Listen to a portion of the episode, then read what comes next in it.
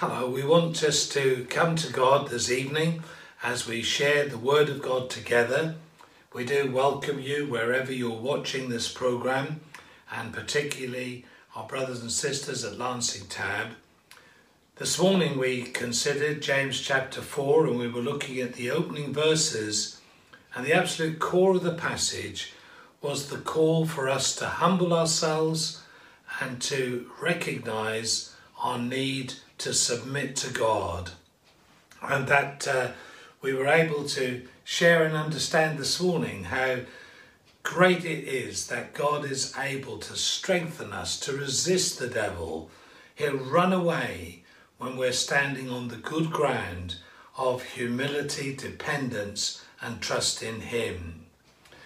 I want to just pray now for this time, and so let's bow our heads and pray.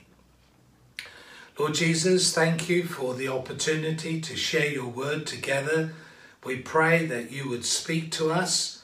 We pray that you would uh, encourage us. We pray, Lord, that our minds and eyes would be focused upon you. We pray that you would be at work in our world.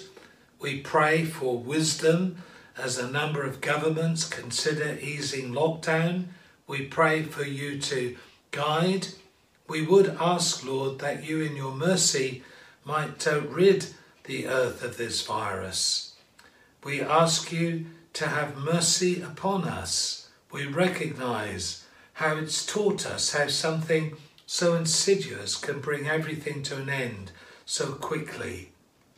Lord, we seek your face now and pray that you will bless us. You know everyone who's on our hearts tonight. You know everyone in our church, we pray your blessing, especially upon those feeling isolated and lonely.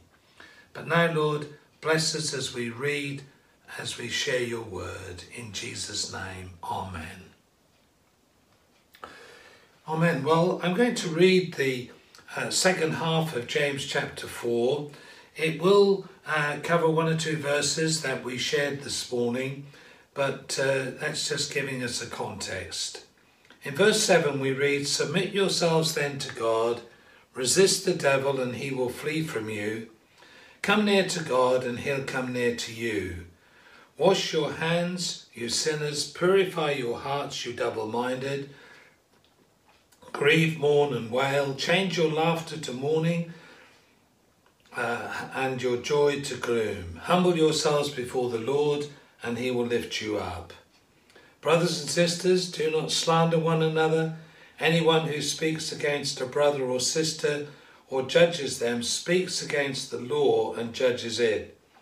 When you judge the law, you are not keeping it, but sitting in judgment on it. There is only one lawgiver and judge, the one who's able to save and destroy. But you, who are you to judge your neighbour? Now, listen, you who say, today or tomorrow we will go and to do this or, or that city or spend a year there, carry on business, make money. What you do not even know what will happen tomorrow. Sorry, why you do not know even uh, what will happen tomorrow. What is your life? You are a, a mist that appears for a little while and then vanishes. Instead, you ought to say, If it is the Lord's will, we will live and do this or that. As it is, you boast in your arrogant schemes. All such boasting is evil. If anyone then knows the good they ought to do and uh, doesn't do it, it will be sin for them. James, again, as I've said many times, looking at this letter and others too, uh, James is very much committed to warning us about stark realities, real truth. He's encouraged us to be very cautious in terms of offering our opinions about others. We need to be wise, we need to have discretion, we need to have humility. And very often, again, he doesn't say it here, but the scriptures warn us that uh, it's so easy to look at others and form judgments we should be looking into our own hearts first and foremost. But I want to concentrate in the short time that we have together tonight. I want to concentrate on what James says about the frailty and the uncertainty of life. This is a very powerful and a very important subject. Now, in terms of the virus, and I don't want to keep on and on about the virus, but it's very current, it's very real at this moment of time. I guess the thousands of people who've been swept into eternity, if you'd said a few weeks, a few months ago that that number would suddenly no longer be with us, it was not predictable. We know that sometimes there are uh, tragedies, accidents uh, involving lots of people, but this was quite unprecedented. And one of the challenges of what has been going on is the challenge that it is across the world. It's not just poor countries, some of the richest countries. Uh, the figures they're forecasting as to deaths in America is massively sobering. Of course, in the UK, uh, I don't know what the current figure is as we share this message, but it's thousands and thousands, 28,000 plus. Uh, it, it, it's vast. People who now are in eternity. And of course, uh, the people who have suddenly left us, we know they've left an enormous gap and we know there's great sadness. But James is really wanting to talk to us about, again, arrogance and pride. That sense of, well, you know, I've got, I'm going to do this, I've planned to do this, and uh, nothing's going to stop it, and uh, everything's set. What James is saying is, you just don't know when God is going to call time. Now, I don't believe this teaching is designed to frighten us and to put us into paranoia, but it is to sober us. It is just to acknowledge that ultimately God is in charge. God determines our lifespan. The Bible says that uh, even before we were born, He numbered our days. And He knows our frame, He knows our weakness. He knows that the human frame, for many, uh, 70 plus years will be a very good innings. And that sometimes unexpected situations occur. That means that someone may die a lot, lot quicker. Now, this message is not designed to talk about uh, death as such, he, he's not wanting us to necessarily uh, dwell on that other than it's the reality. Life is uncertain, and we need to be ready at any time for us to face the living God. This is the attitude that we should have. Again, there, there needs to be balance. It's not uh, considering, again, as I said earlier uh, today, it, it, it's not that God is there wanting to hit us with some great big stick and uh, can't wait to bring our life to an end. It's not that.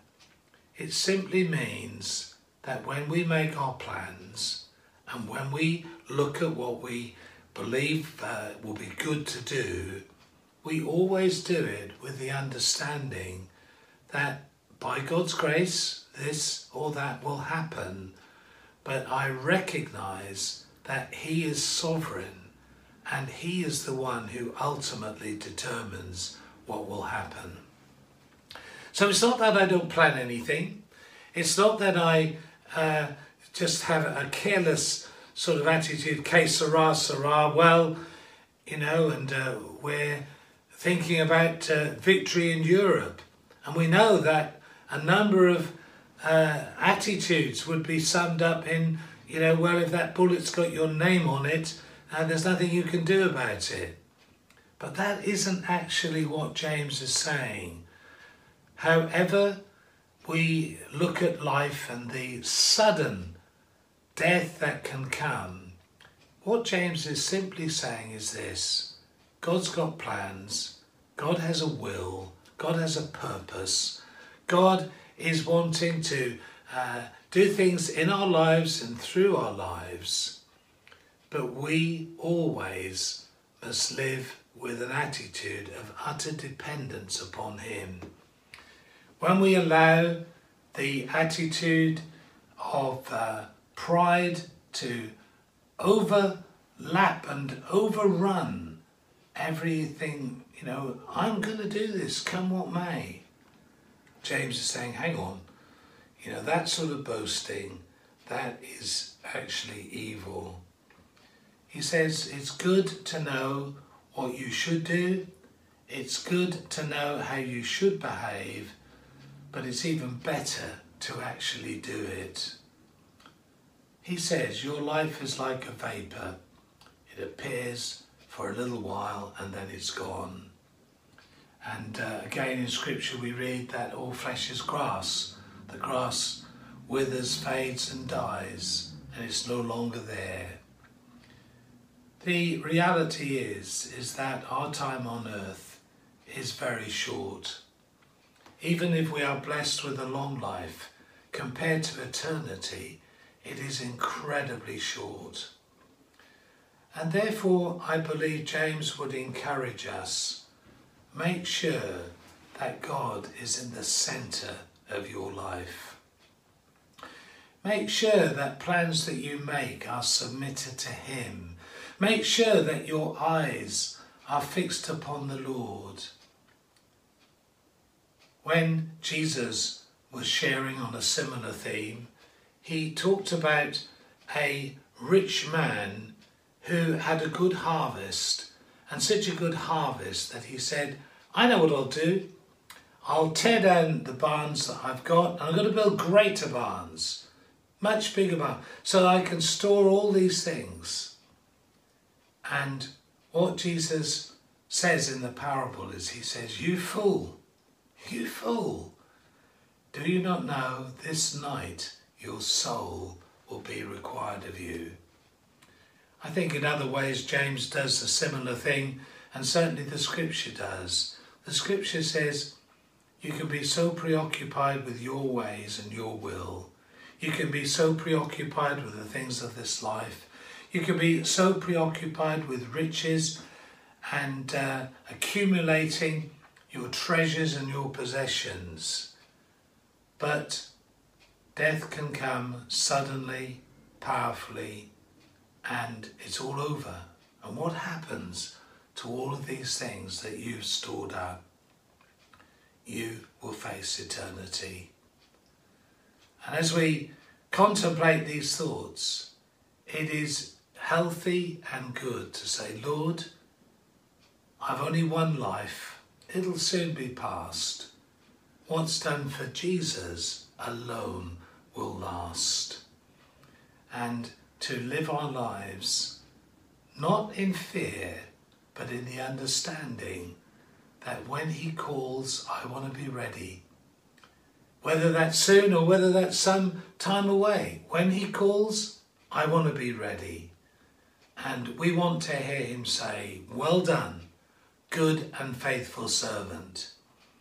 And that well done has got nothing to do with how long you've been on earth. It's got everything to do with your attitude to God, which James expresses right throughout this chapter.